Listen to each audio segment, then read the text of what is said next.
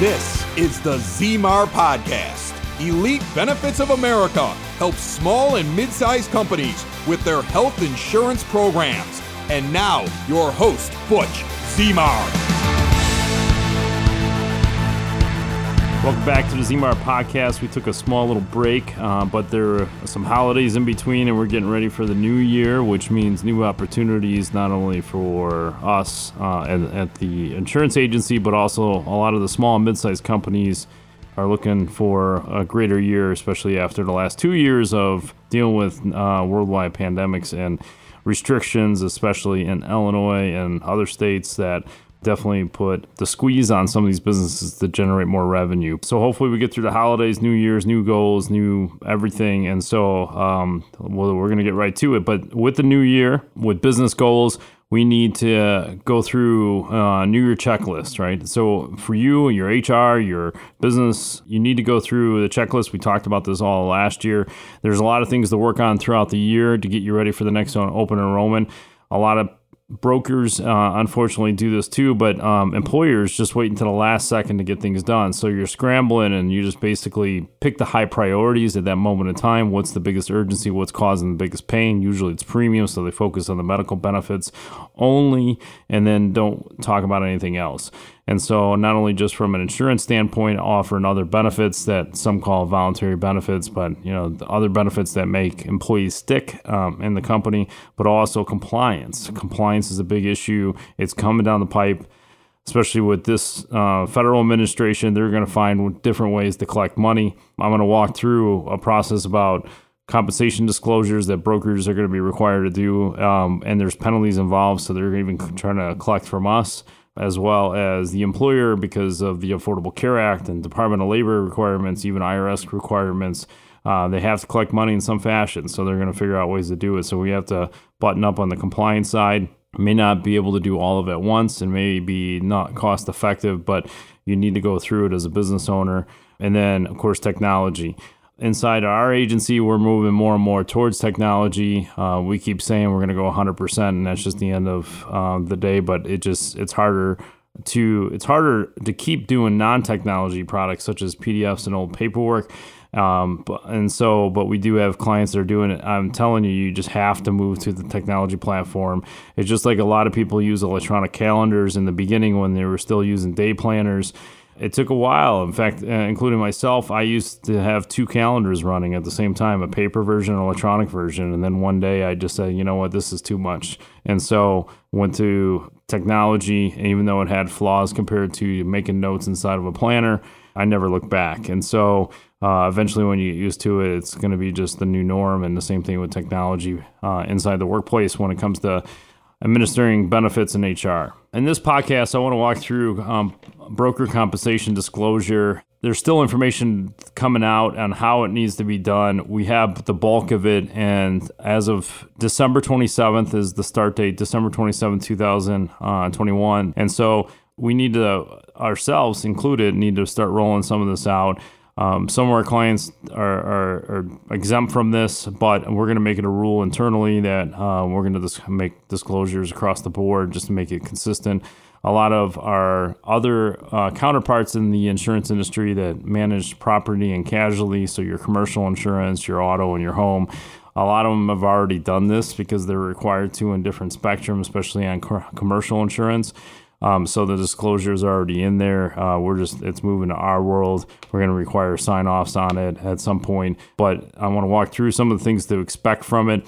Not only from you know at least you know I have some clients that listen to this podcast. They're going to be at least be aware of what's going on and and what they're expecting from us, but also what you should expect from your current broker going forward it is new for all of us, so there's going to uh, be some training wheels initially, but we're uh, most certainly have to keep moving forward. It is currently here. It may go away, but right now it's here, and so there's a lot of requirements that need to be uh, met. And so, for any compensation that the broker receives, whether it's direct or indirect, over a thousand dollars a year, have to be disclosed.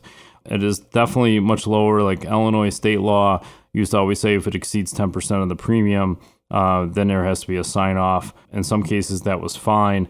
Other the the compensation level might have been much higher. It just depends on how much premium you're paying. So if you pay ten thousand dollars you had to 10% of that is a thousand. So you would have to have a sign off if you made anything more than a thousand.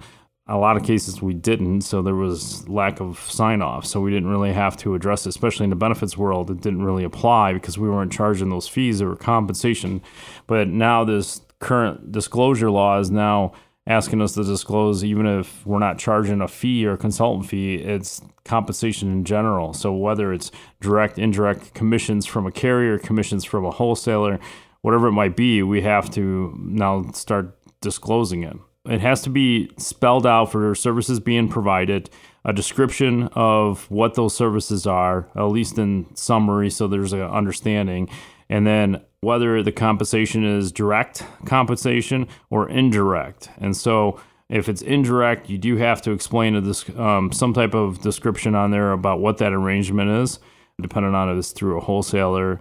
It could be a finder's fee. It could be a number of things. Those have to be disclosed if there's an update, so let's say if there's employees being added, uh, for example, or you make an acquisition and there's a change in the number of employees, which could be directly related to the compensation model. Uh, if there's an update, those disclosures have to be updated within 60 days and then obviously provided to um, the client and then obviously a sign off on it. And so it's a little bit new for all of us. Um, other channels have been doing it for years if you go to any consulting or service model outside of the insurance industry, obviously this is uh, status quo. So we're just dinosaurs when it comes to consultation and disclosures just because we've never had to. And so, we'll, and I'll walk through that in a second. But we just never had to do it, so it's kind of a n- new thing. But this is going to be for employer sponsored plans, individual and individual plans. Medicare, there's still compensation. So if we offer a Medicare product, there's still compensation. However, uh, it's under the thousand dollar threshold. In most cases, the most you would ever make is four hundred and some odd dollars per year, and on average, it's two hundred and fifty dollars per year per case. And so, way under the threshold. Even some of these small groups it takes multiple employees to be, uh, be before our compensation's over a thousand dollars. If there's only two or three employees, there's a chance that it may not. So you may not get a disclosure from your current broker, um, but just expect it coming forward. And at some point, they may just make it uh, a norm for everybody to sign off.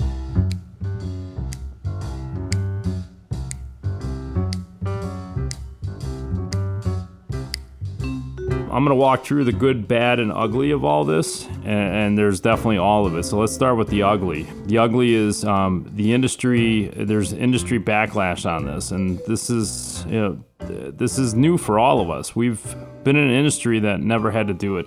So you're talking about uh, since the first health insurance product ever sold in the United States to the current times, you're talking about over 60 years. And so we've never had to worry about this. And so this poses privacy issues. And then some of the compensations indirectly related to the premiums for the client. So now all of a sudden you have disclosures that could uh, indirectly represent how much somebody's actually paying for their premiums, which could be a privacy issue for some. Others don't care, but uh, for others, it could be a, definitely a private thing.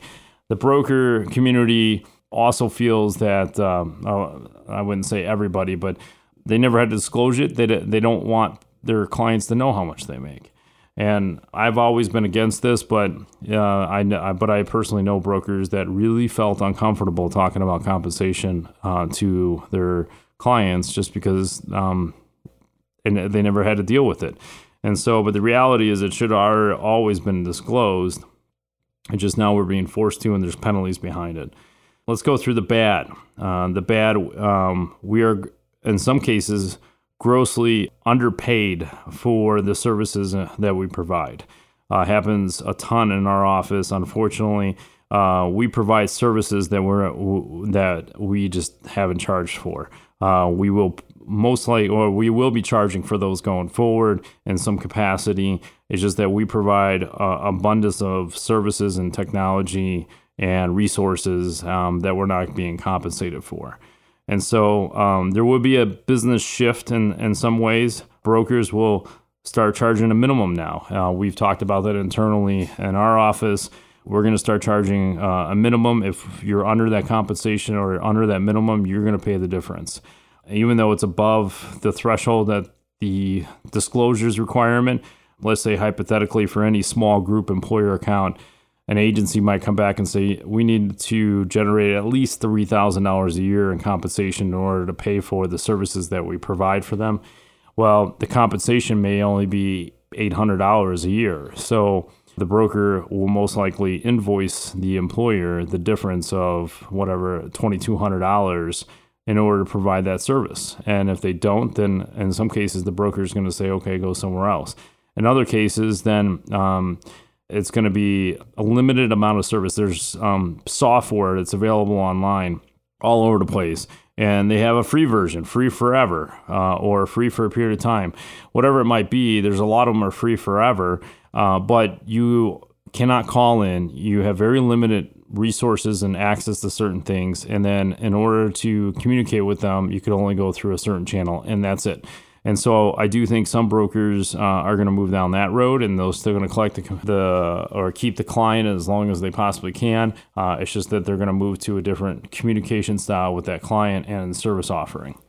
And then anything above that is going to be um, a charge for. At, uh, at, the same time, you're going to see that um, clients or um, employers are going to just move their take their account to somewhere else where they're, they're not being charged. And and I guess that's fair enough. Everybody could do business wherever they want, and um, the competition is not going to charge. And so, therefore, uh, there's going to be employers out there that are going to say, "Well, I'm not going to pay the twenty two hundred dollars.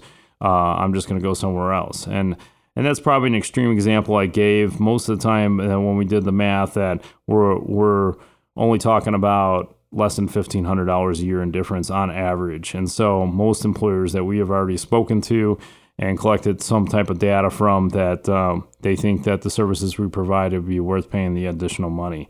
And but you'll find some employers that are like, nope, we're not doing this. We're moving elsewhere, and they'll move the business. So there'll be some business shifting going on. And then there's going to be other ones that will look for shops like ours where we, we end up charging more, uh, but they're going to get a lot more. And so there's going to be some business shifting on it. And uh, I don't know if that's good. It creates turmoil and confusion in the marketplace, but um, that's just the way industry trends go. So let's talk about the good. So people genuinely want to pay people for what their time is worth. And so they don't want people that they do business with to feel that they're undervalued in compensation. And so more and more as years go by in the business that I'm in, more and more people are offering money at the end of um, the conversation or consultation. Uh, they're offering that they're in fact some of them beg to pay pay something because that's what people expect. For years, we got compensated by the insurance company. They were basically getting our services for free on their behalf. It was already included in the premiums.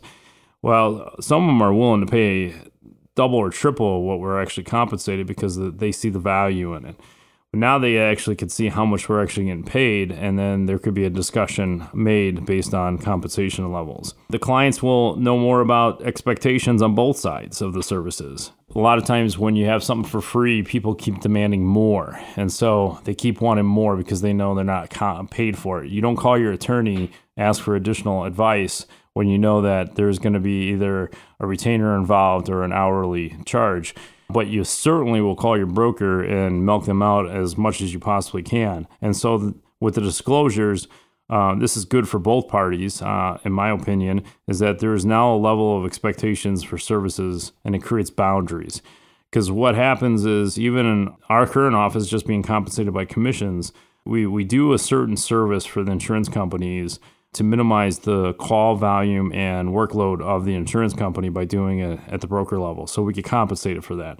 And so that is the scope, right? And so if you call us up and say, hey, we need a template for 125 document, or we need a template for employee handbook, or you need disclosures and something. We, those are resources that we have, right? So now you're going back beyond the scope of what the insurance company is really compensating us for. So therefore, we should be compensated for that because we're paying for that service.